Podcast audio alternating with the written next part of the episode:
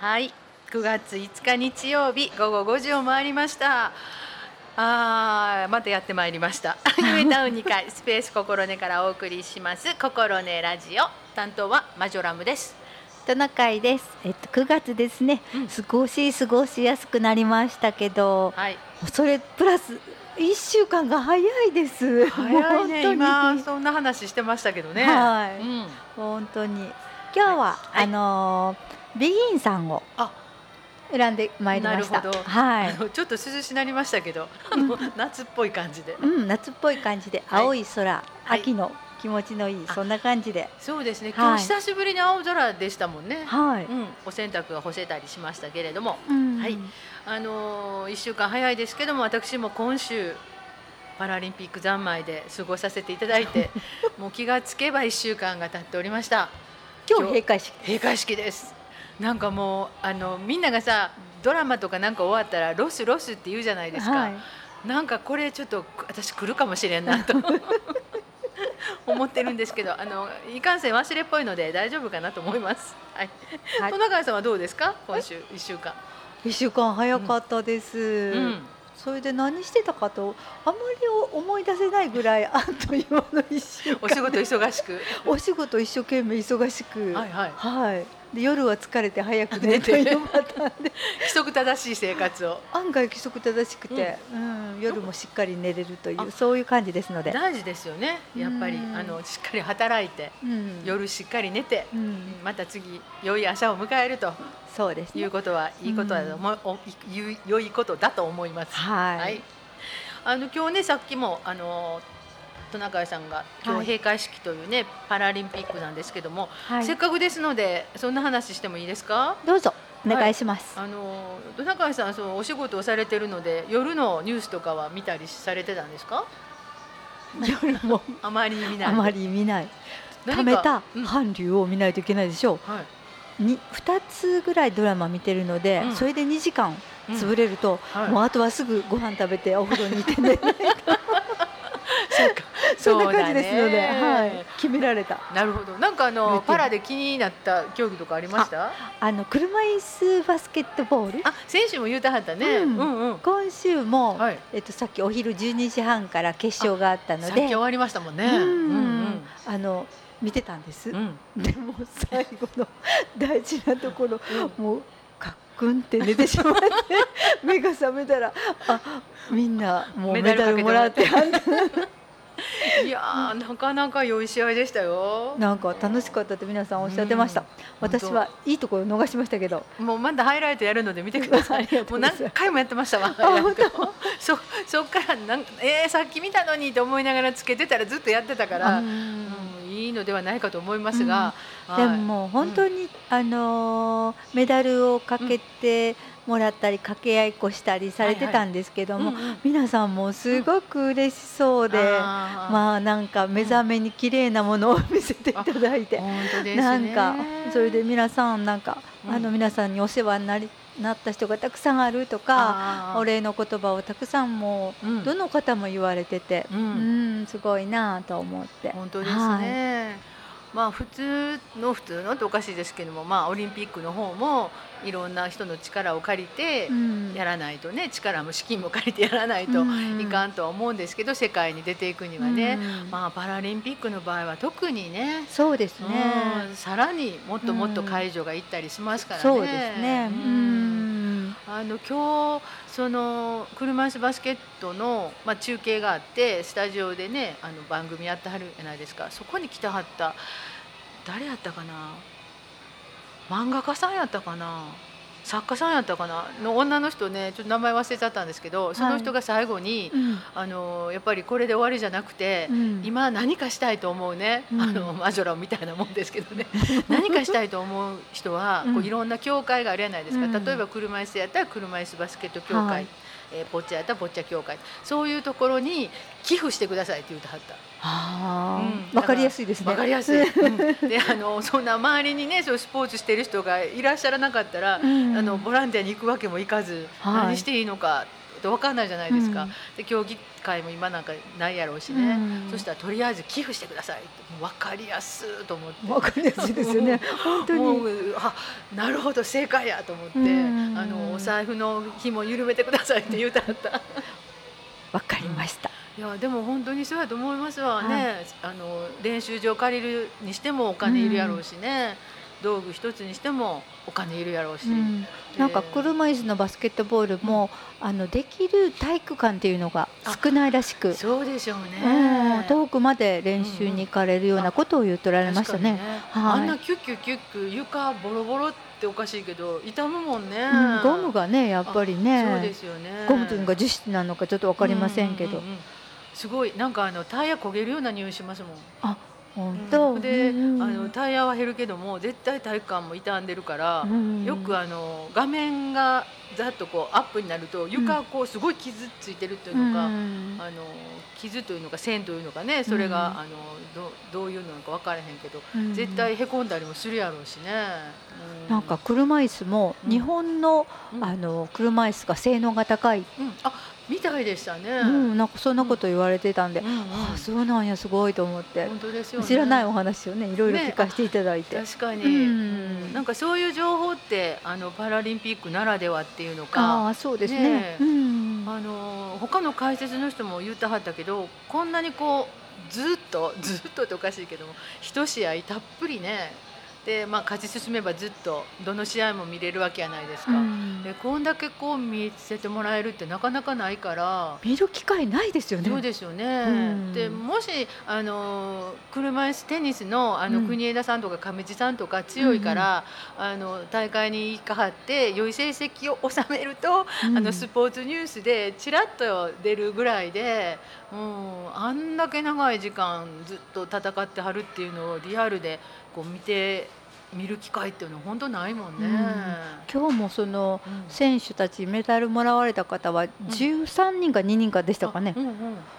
その方たちだけでも、うんうん。ほとんど映らないじゃないですか、そうですよね。あんなに頑張ってバスケットをしてはったのに。確かに。あのー試合してはる時なんか動きが速いから、うん。うん。そんなに顔が映るわけもなく、うんうんそうそうそうそう。わかるわかる。だから今日今回は本当 NHK はパラ頑張ってくれはったけど、うん。同時にいろんな競技やってるから、うん。メインでやってるのとあとサブでやってるのと、うん。あとネットの番組でやってるのと、い、ろいろ私もこう押しながら すごい。見たいのを一生懸命見てたんですけど。いやー今日はバドミントンもすごかったですあよ。本当に、うん、あのうん金メダル男女ともに取ったし、あそうなんや、えすごい。ーとペアで金メダルと銅メダルも取ったしはい。あのすごかったです。うん。よう体動くわと思って 動かない体動かない体の動く部分で動かしてるっていうのがねえあの本当に尊敬ですわ。本当ですね。ね。動くんですね。うん、私はやっぱりねうん。才能があるんだと思う。あああのね多分あの努力する才能よ。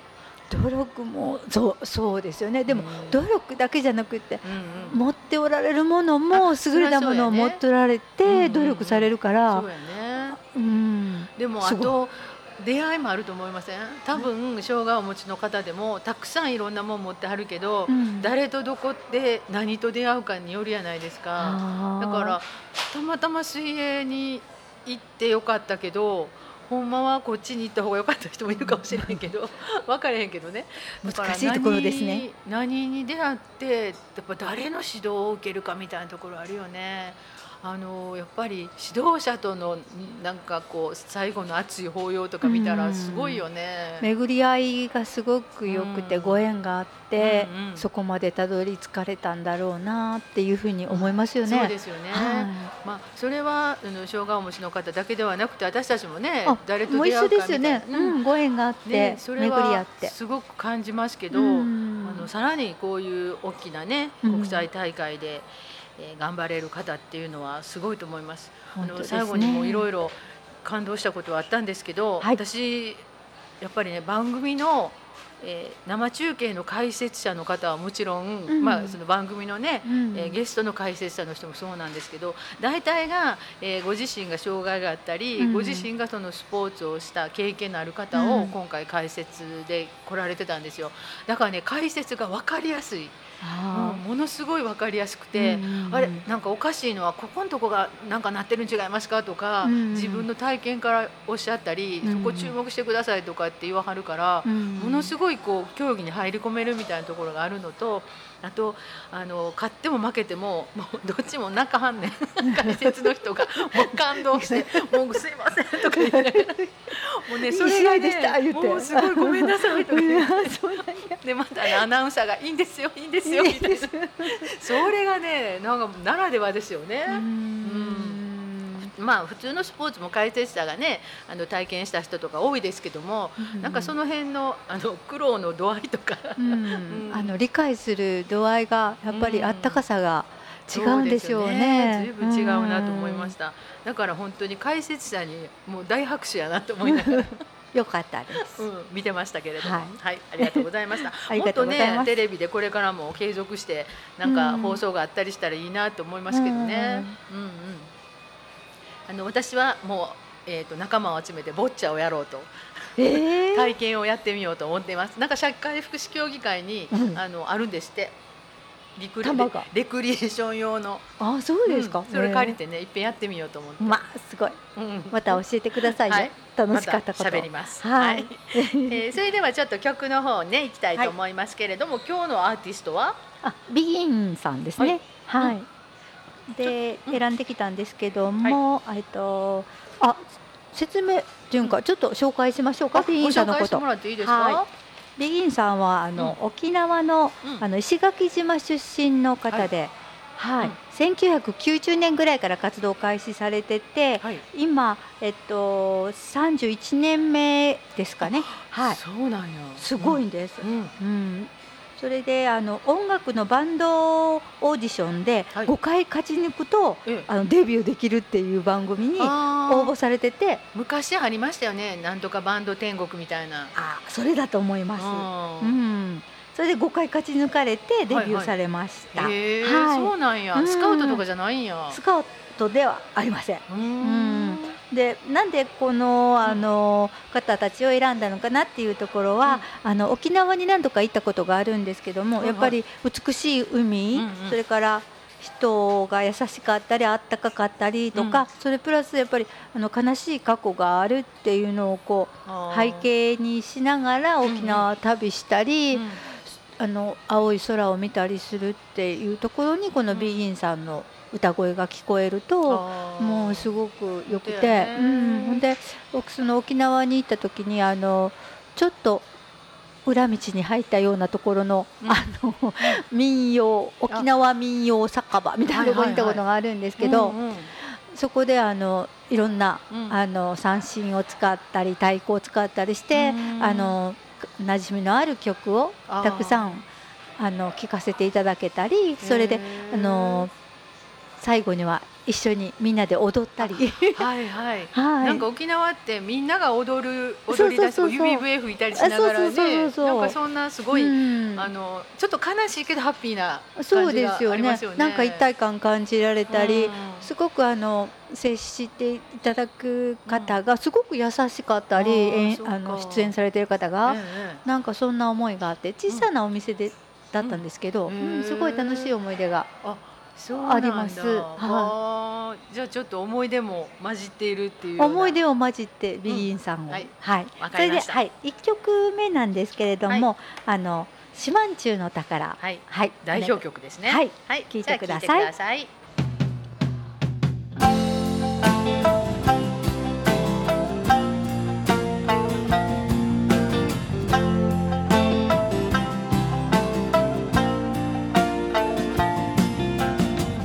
が生まれたこの島の空を僕はどれくらい知ってるんだろう。輝く星も流れる雲も名前を聞かれてもわからない。でも誰より誰よりも知悲しい時も嬉しい時も何度も見上げていたこの空を教科書に書いてあることだけじゃわからない大切なものがきっとここにあるはずさ。それが四万十の宝。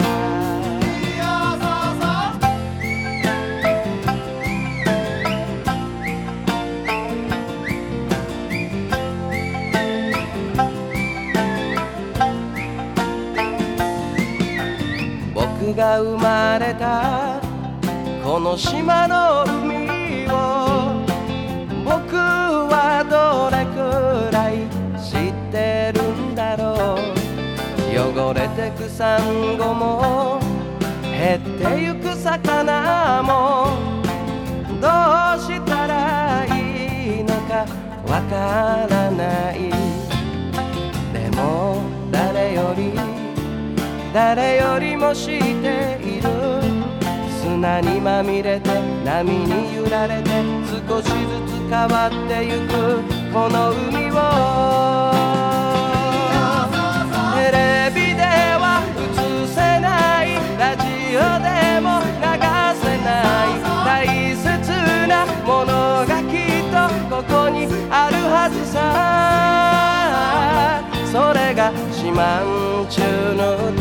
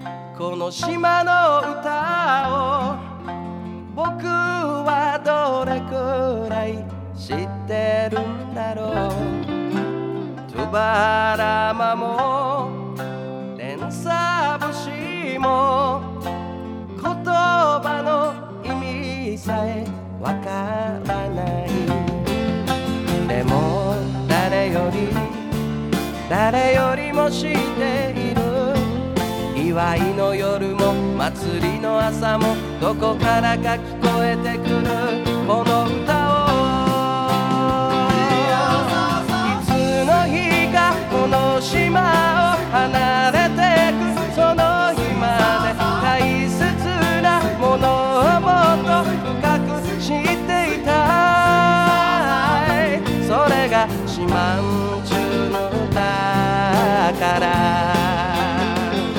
それが島んちゅの宝それが島んちゅの宝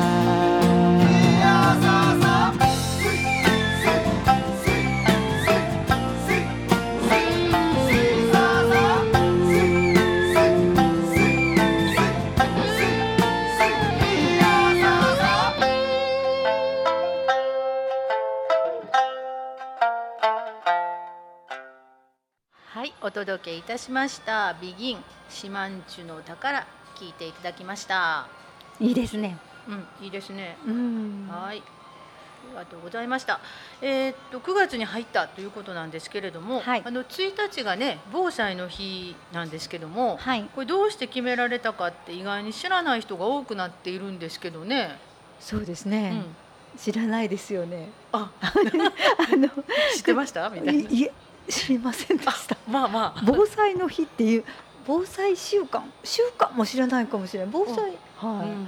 えっと9月1日は1923年にはい。関東大震災が発生した日です。はいそれで政府地方公共団体と防災関係書記官をはじめ広く国民が台風豪雨地震等の災害について認識を深めこれに対処する心構えを準備するという趣旨で防災啓発を目的に1960年にはい制定されました。そうですね、はい素晴らしいですねもう60年？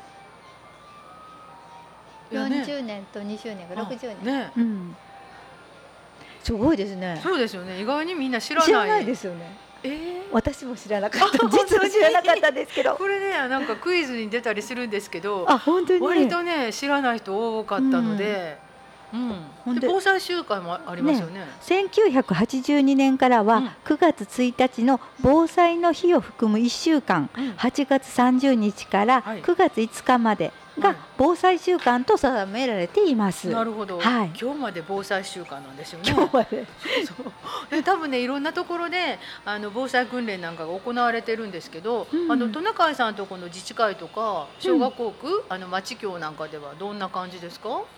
何も聞こえてきません。あだからこれからされるのかもしれませんけど、あのうん。学校なんかだとあの引き渡し訓練とはかいはいはい、毎年されてますよね。区民はどうですか？えあの地区住民は、地区住民は何もうん。防災のことはしませんけど溝掃除はします。溝掃除はそうね。水が流れやすいように。なるほど。水が溢れたかなんかで、ね。そうそう。なるほど。まあそれもそうですよね、うんあの環境整備は防災につながっているので地域のはね、うん。うん。うんそれは大事なことやと思いますけど、うん。あそうなんちょっと仕事の関係では、うん。あのどの？はいはい。あの袋の、あの結び方うんうん。口を結ぶんですけど、はいはい。その結び方を消防団の方に教えていただこうみたいな企画をしてたりするんですけれども、うんうん。はい、ちょっと日にちはこのコロナのこととかありますので、はっきりねあのしないところもあるんですけれども。あ本当やね。うん。様子見ながらせんとダメですね。マジュラムさんはさっきその土のうの話を。そうなんです。すごいんです。土の作ってきました個今朝。200個。200個すごい。もちろん砂ですよね。これねあの頑張りましたね。あの、うん。私が頑張ったんじゃなくて私だけが。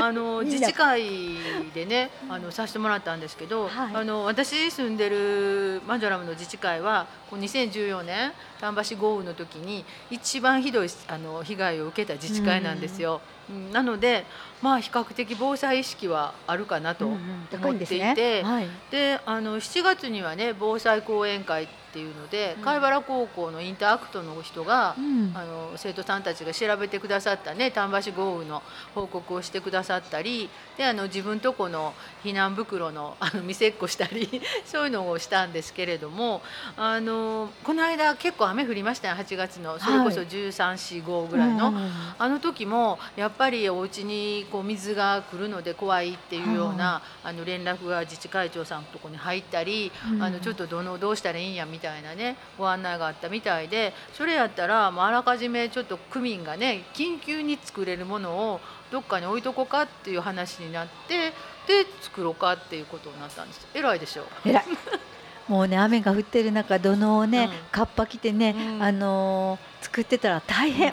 もう絶対無理やわと思もいうました運ぶだけの方が絶対楽ち。うんもうだから初期初期活動、はい。だから危ないなって思った時は本当自分で自分とこのことせなあかんそうなんですよ。うんでこの間その高齢者等の避難が出た時も、まあ、自治会からちょっとあの消防とかにお問い合わせをされたみたいなんやけどやっぱり消防とかあと警察とかその公共のね、はい。あの公が出るのはやっぱり公の道路とか、うんあと山のひどいのとかの時にはまあ一斉に出るけども、あのまずの個人宅は自分とこか地域で何とかしてねっていう、うん。あのお返事やったみたいでそりゃそうやわね 溝がちょっと浅い深いありますしね。すぐ溢れちゃうもんね、ううん。だからそのためにもでもやっぱりうちも高齢者世帯単身世帯が増えてきてるので、はい。さっきと中谷さんがおっしゃったようになんかちょっとだけねあの、うん。自分でできる時に、うん。あの2つ3つでもこ そこに持ってくるだけで済めばうん。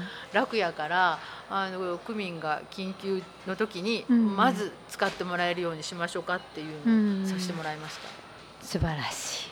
土のうのねでもねあのうち自治会36個あって、はい。えー、と役員っていうか常にねうん。役員会で役員で集まるのが8名なんですよ。はい。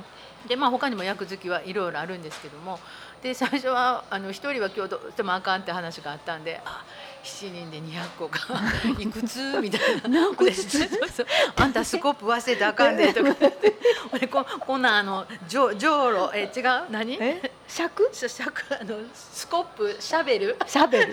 シャあの間違つあの庭でこんなんこうシャベルでこんなんするんちゃうでとか砂場で遊ぶやつちゃうでってちゃんとこうやって大きなやつ持っといでやって言われてああ確かに持っていきますって話で もう恐る恐る何個作らなあかんやろ。こんな初めてやねんって思いねでこの縛り方教えてあげるからなんか言われながら行ったんですけど、はい。あのプラス倍ぐらい来てくださって、うん。15人ぐらいでね、はい。さっと終わりました。素晴らしい。小1時間で。すごい。すごい。であの置くところがうち長い集落なので、はい。あの上の方と下の方とはいっていうので、置き場所もちゃんと決めて置いてくださって、ううんんなかなか良かったです。ね入れる人。うん口を開けとく人。はい、そうそう縛る人。ね。それまた一輪車であの一輪車で軽トラに運ぶ人。置き場へ運ぶそうそう。ね。結構みんなねあの日が朝は涼しかったから陰ってたけど、日がちょっと照ってきて、はい。みんな汗だー出てきたからもう絶対早終わろうとか言ってむちゃくちゃ頑張りました。普通やったら10分して30分休むみたいな話してたのに休みも1回だけちょっとだけお茶飲んで行こうみたいな。すごい。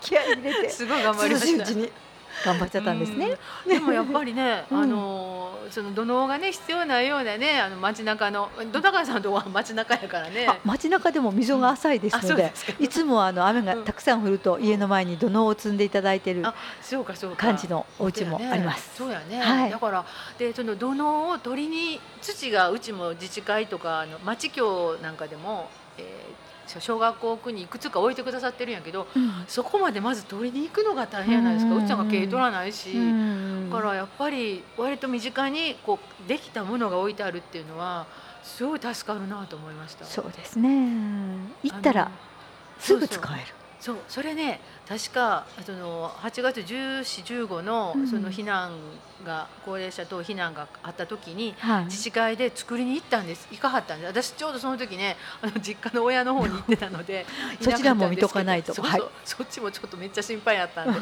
でその時に皆さんで何人かで行ってくれはって、うん。でそこはその地域の砂置き場っていうとこやったから、やっぱそこまで行ってそこで作って持って帰るのはやっぱり大変やったみたいで、うん、雨の中やし、うん。近くにあるのがいいよねっていうので、うん。あの結構強くそんな案が出て、もう絶対しようみたいなことになりました。大事やなと思いましたわ。あの私たち気がついてないですけど、あの消防の詰め所の横に、うん。あの砂がうん。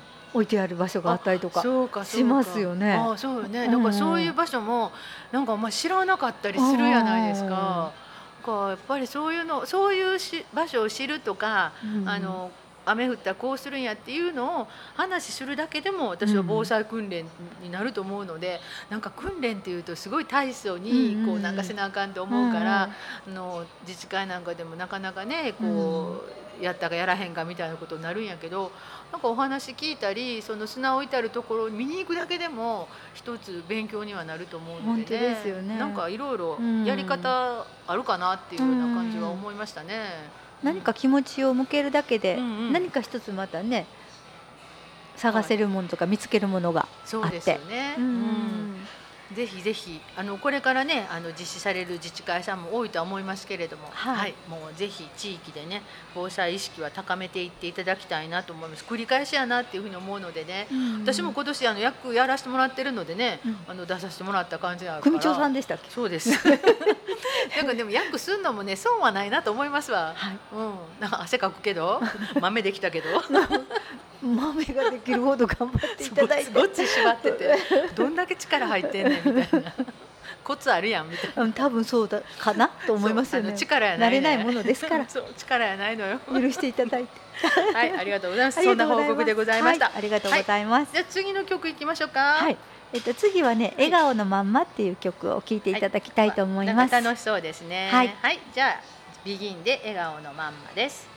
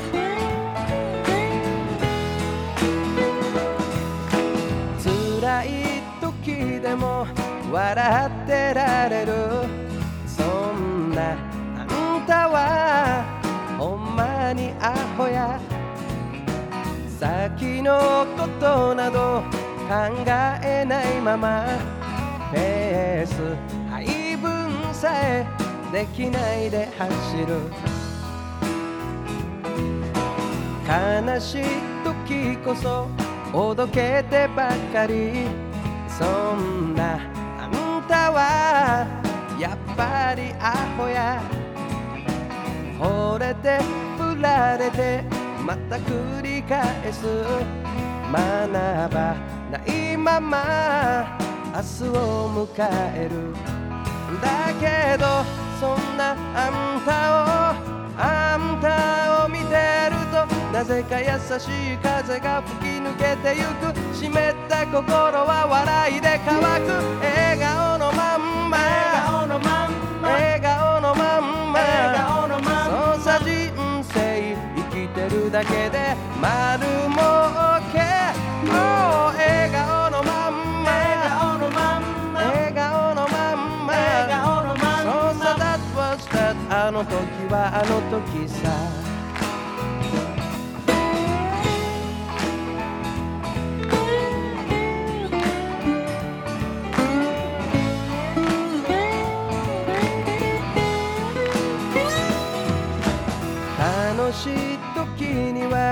涙ぐんでる。そんなあんたはどうしようもないアホや。あさってもしあさってもやめられまへんわ。変われないからお前も頑張れよ。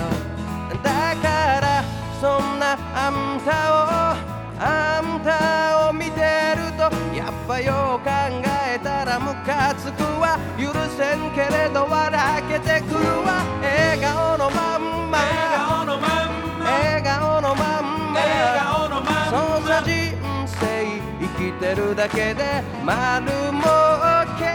Oh 笑顔のまんま。笑顔のまんま。笑顔のまんま。笑顔のまんま。そうさ That was that あの時はあの時さ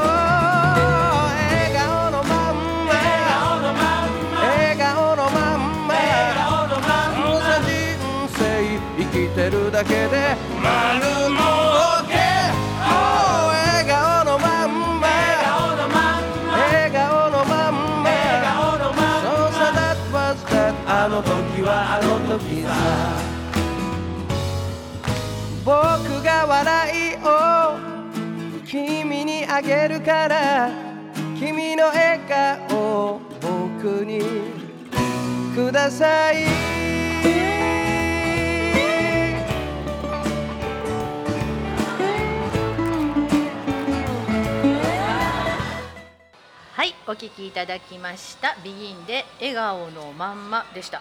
これ明石家さんまさんと一緒に作ったやつやね。うん。はい、うん、なんかすごい元気になる歌でした。ははい。い。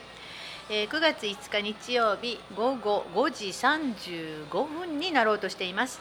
805丹波市民番組心根ラジオ。丹波市氷上町本郷。丹波夢タウン2階のスペース心根からの生放送です。えー担当は私マジョラムと。トナカイです。はい今日のあのアーティストさんはあのビギンさんです。はい。はい。楽しい歌ですね。うん。いい曲が流れてますね、はい。素晴らしい。はい。それでは戸中さん今日も。本日もはい。SDGs、これいいよね。私すごいなんかここで勉強になるわ。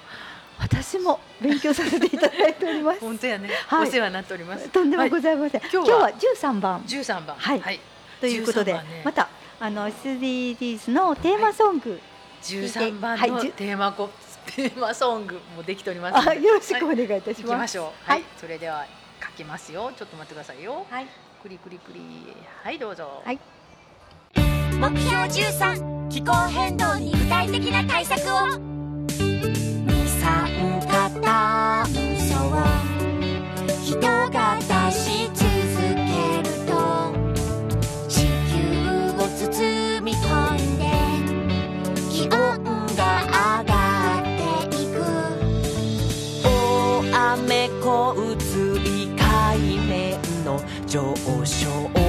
起こる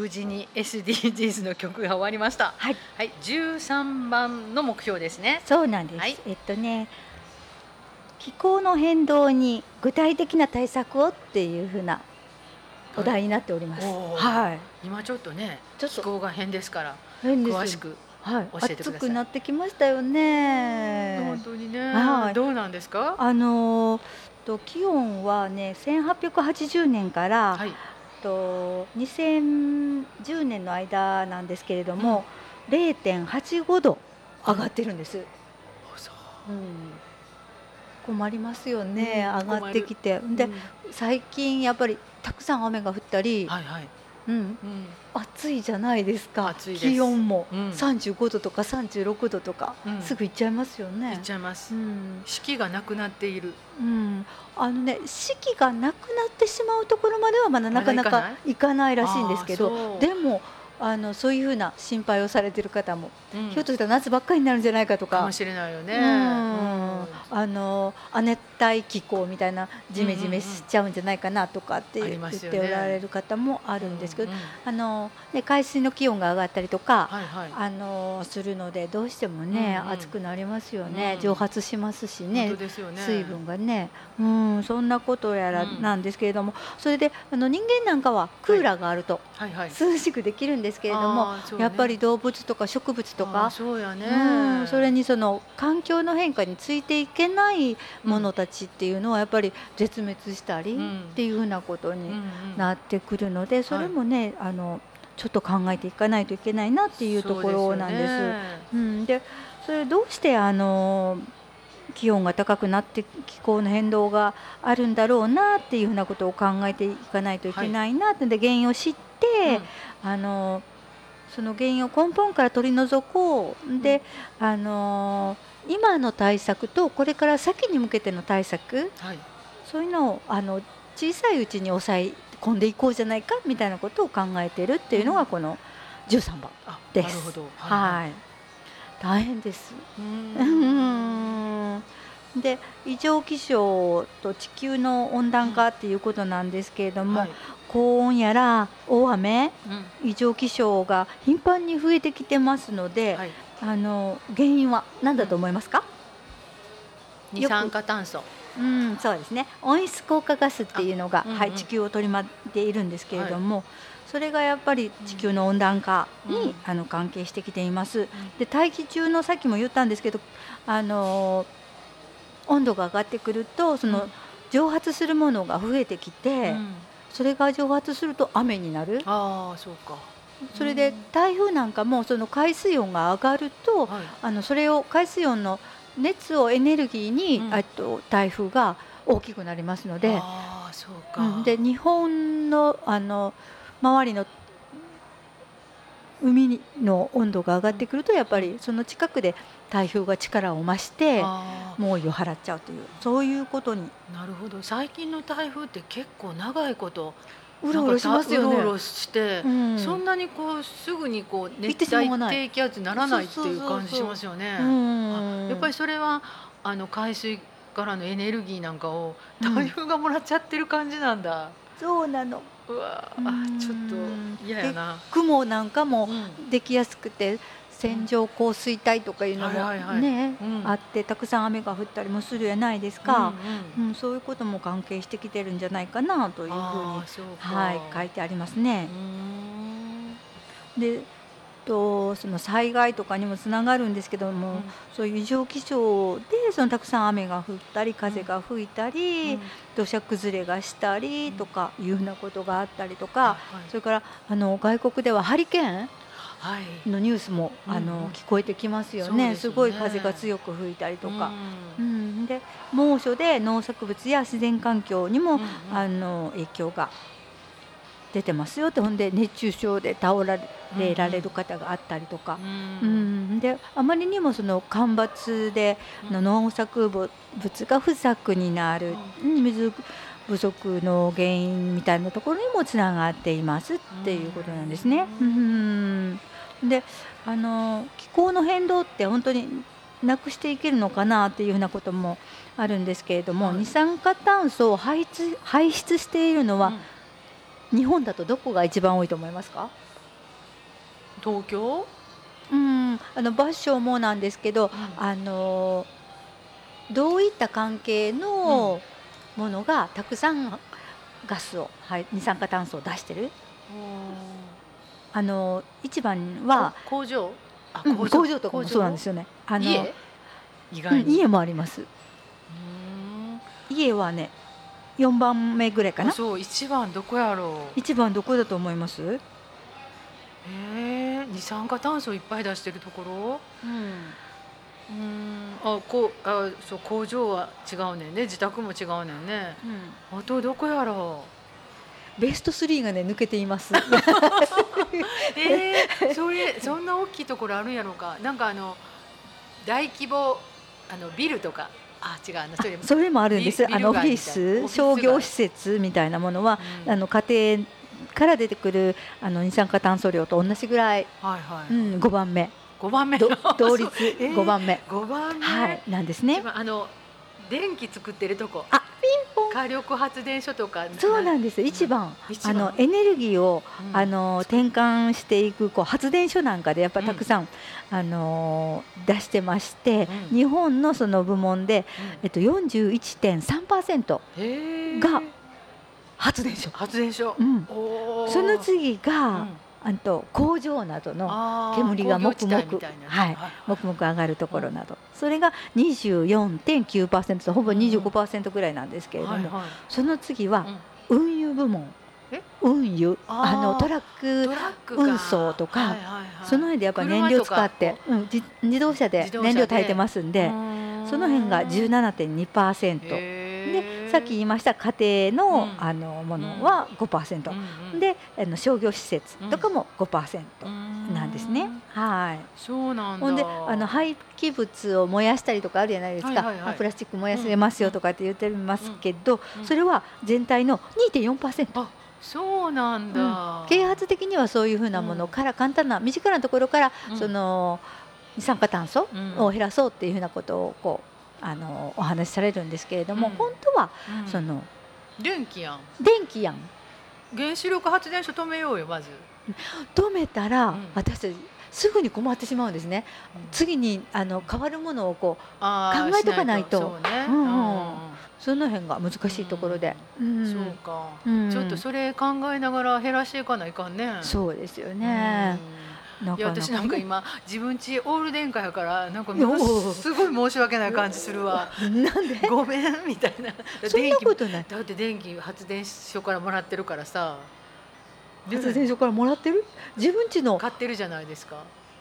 え自分家の使ってるんじゃないんですか？いや今はまだそんなあのあまだ発電してないから。はんとか電力さんからそうですよね。供給していただいてるのででもこの間の回であの SG 自分たちができる SDGs っていうんで、やっぱりあの太陽光パネルの利用っていうのが上がってたので、そうね、はい。じゃあ自分家で発電するとその電力会社さんの分はちょっと減るんやね。うん、もうそうなんや。そしたらあの太陽光パネルで自分とこで発電するうん、自然のエネルギーで発電するのにもっともっと国はお金を入れていただきたい、そうですよね、ね。公共公共の人が。ね、そしたら使いやすくなるし、うんそしたらその発電所の今40何パーセントでしたよね。そうなんです。4割ぐらい41ってそれを3%それ減びっらくりしました。ね、それを10%減らしたら日本いけるやないですかみたいなな 言うてるじゃないですかねその条約っていうのが、うん。ね二酸化炭素減らそうって言うてはんねんから、うん。京都会議かなんかので言うてはるんですよ。だからガス燃やしたり、ん。石油燃やしたり石炭燃やしたりとかっていうところでやっぱり、あのこの間の時にも言ってたんですけども、うん。やっぱりあのーその燃料を燃やして二酸化炭素が出る、二酸化炭素じゃなくて、うん。えっと空気にあの近いものを出すというのかそういうやっぱりあのうん。研究が進んでいるらしく、うんううんん今あるエネルギーを使ってうん環境に優しいものをはい。なんとか何かをこう物質を混ぜることでそういうものを作っていこうみたいな開発をされている方がいらっしゃるので。そういうところにもお金入れてあげて研究費をどんどん入れてあげてほしいね。うん。いやそういういいことしてるとこに行かないとそんなあの自民党の選挙やってる場合違うわ。あそんな言うたら関係ないか。うん。あの、ねみんなでね、うんうん。菅さんも大変でしてお疲れ様ですけど。いいのね。うんうんうんなんかね、うん。みんなでその辺に力入れようやっていう相談ができたらね、嬉しいですよね。うん。うん。確かに。身近な問題になってきているので、そうか、うん。なんかもう丹波市でもねプラスチックごみを分けてとかまあそれはい。もすっごい大事やけど、うん。もっと大きい大きい問題をうん。もうちょっとねなんか市民も一緒にできるような方法を考えてもらいたいですよね。これ言いましたっけ？プラスチックごみのその買い物袋？あるじゃないですか。啓発なだけみたいな。そうそうそうそう。あの、うんそのプラスチックごみの中に占める割合は2%という話も。まあ前にさせていただいたんですけどね意識改革にはなりますけどね。そうなんですよね。うんいつもマイバッグ持って。そうですよね。うん大元を占めないと。なんかそれって市民まあこんな言い方したら悪いけど市民ばっかみたいなところってなんかちょっと疲れちゃうよね。そううん。コロナ対策と似てる。うん、あのちょっともう少し後でその話も ちょっとしてもいいですかね。うんですね。はい、うん。あのーその具体的なあの、対策をするのに、はい。あのそれも前の回に言いましたようにパリ協定、うん。うん。みんなグローバルな視点からうん。ルールを広めて、うん。あの気候の変動にうん。みんなが問題やっていうことをあの、ね。感じながらパリ協定で、はいあの足並み揃えようやっていうふうなことになっているようです。ですねはい。はい。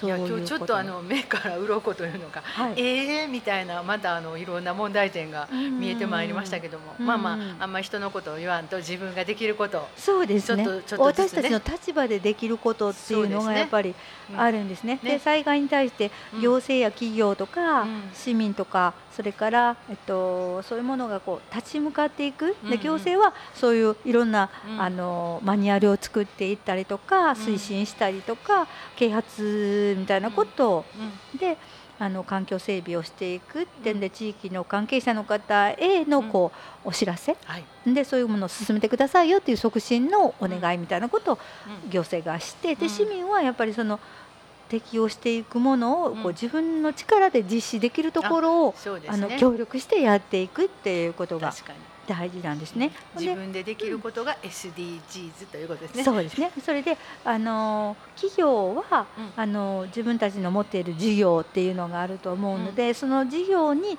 合ったものを、あの適用のためのそのうん。防災グッズとか、うん。いろいろあるじゃないですか、うん。そういうようなものと研究されてうん。あのビジネスの中からその生み出してほしいと推進適用の推進をしてほしいっていうふうなことをうん。あの役割分担していくところだなっていうふうなことが。なるほど。はい。大事ですね。はい。それで私たちあの SDGs がうん。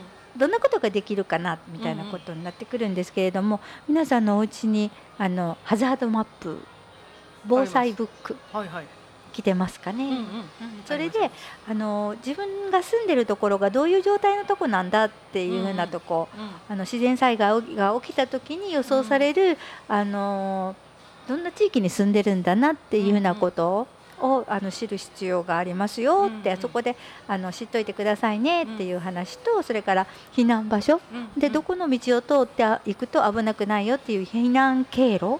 みたいなことをあの教えてくれているのがハザードマップです。であのハザードマップの弱点はあのその今どれぐらいの雨が降ったとかはい。降り始めはこれぐらいとかうん。もう24時間降ったからこれぐらいっていうそのうん。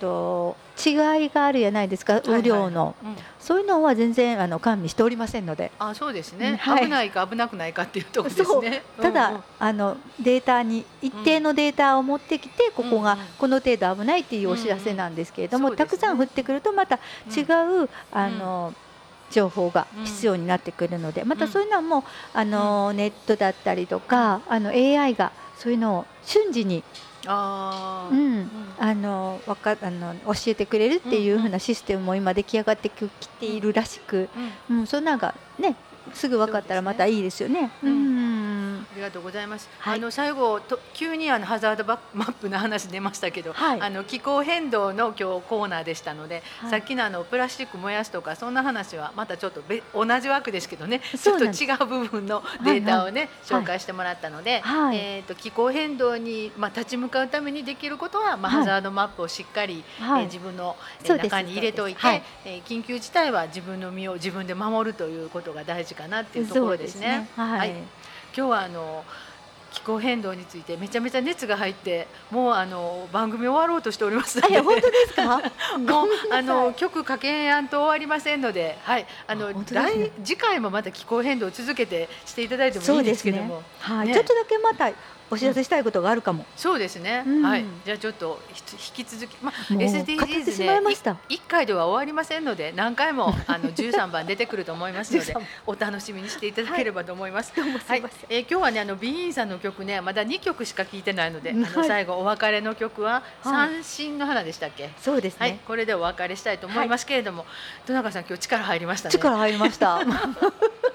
今日めちゃめちゃ調べてきてくださってありがとうございました。とんでもありません。ね。えやっぱ気候変動は一言でね気候変動を言うてね、はい。あの4文字ですけどもいろんな要素が混じっていて、そうなんですよ。ね、本当にあの広い視野ちっちゃい視野自分の身の回うんりいろんなことを考えて、はい。そこからプラスチック燃やしてたから気候変動が起こってうちの裏の山が崩れるかもしれないというね、ん。そういうつながりもねそうなんです。なきにしもあらずと。そうなんです、うん。で温度が上がって島が水没とか、ね。本当そこにいた人たちはみんな難民になっちゃうんでその難民になった人たちは誰が？うん。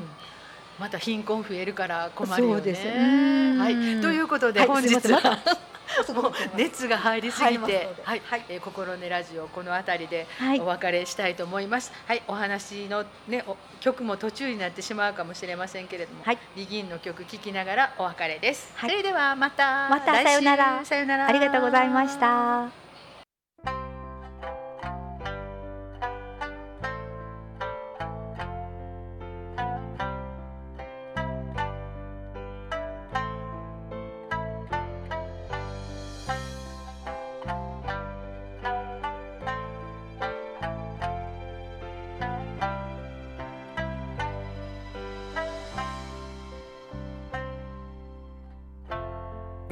か忘れられた。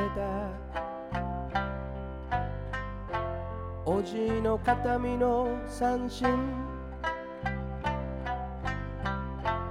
床の間で誕生祝いの島酒にもたれて。誇を指で撫でて。緩んだ糸を巻けば退屈でたまらなかった島唄が響いた。鮮やかによみ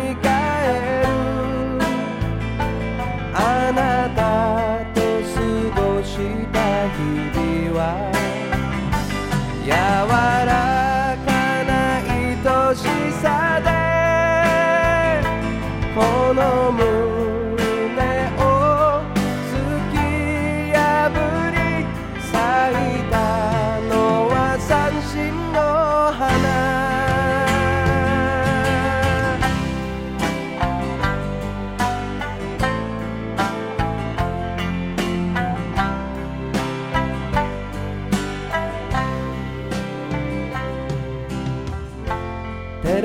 の斜め向かいの。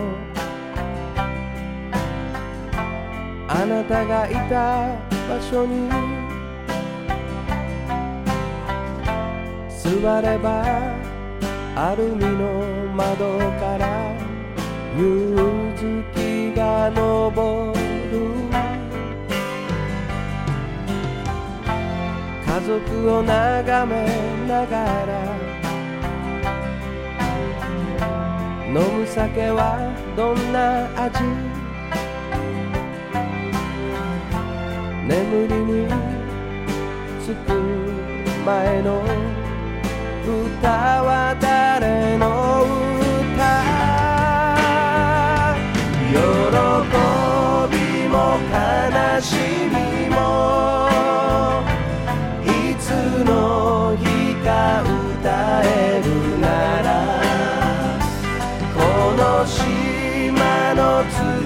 の中